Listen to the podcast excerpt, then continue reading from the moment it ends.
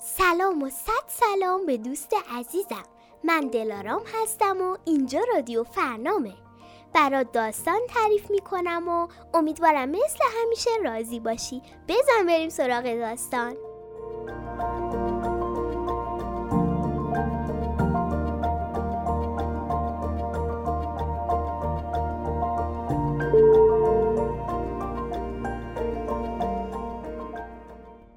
اسم داستانمون هست تاوان اشتباه به نویسندگی فاطمه دهقان. کاری از گروه انتشارات فرنام هست و مناسب برای گروه سنی الف و ب. امیدوارم مثل همیشه همونجور که میدونی خوشت بیاد. دختر کوچولویی تو شهری زندگی میکرد. اون خیلی شکلات و کاکائو دوست داشت و هیچ وقت هم مسواک نمیزد.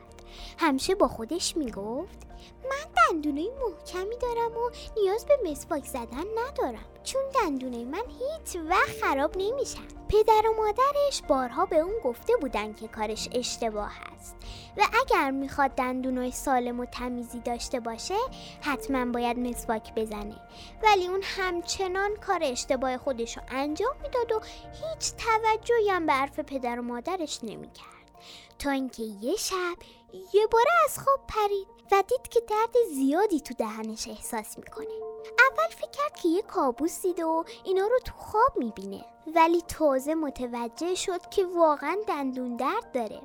رفت در اتاق مادرش رو زد و از اون کمک خواست.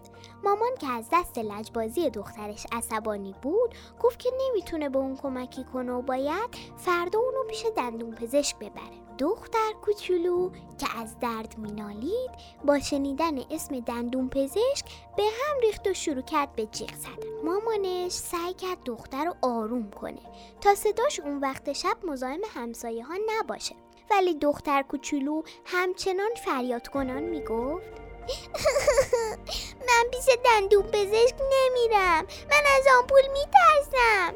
مامان به هر روشی که بود دخترش آروم کرد و اونو بغل گرفت و باهاش صحبت کرد که هر اشتباهی تو زندگی تاوانی داره که باید اونو پس بدیم. مامان دختر رو متوجه اشتباهش کرد و به اون گفت که برای سالم نگه داشتن بقیه دندوناش باید بره پیش دندون پزشک. دختر کوچولو قبول کرد و فردای اون شب با مادرش به دندون پزشکی رفتن.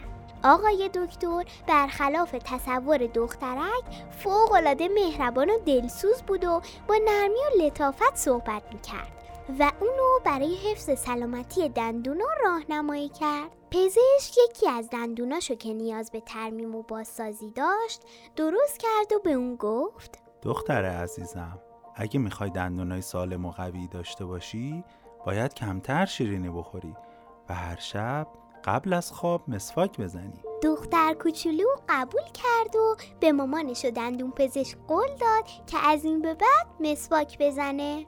قصه ما به سر رسید، کلاغ به خونش نرسید. دوست خوبم، حالا که داری کم کم میخوابی و چشمات رو هم میذاری، ازت میخوام که به موزیک آرامش بخش پایان این داستان گوش بدی.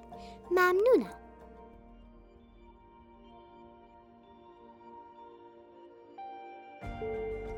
امیدوارم از این داستان لذت برده باشی.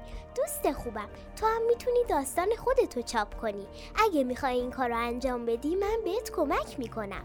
داستان تو از طریق اینستاگرام، واتساپ و تلگرام برای انتشارات فرنام ارسال کن تا داستان تو به صورت چاپی یا صوتی تولید کنیم و اسم به عنوان یه نویسنده ثبت بشه. ادساین فرنام کودک. تلفن تماس صفر نه سه هفت پانصد و دو هزار و هفتصد و پنجاه و هفت. و اینو بدون کسی که یک کتاب داره هیچ وقت تنها نیست.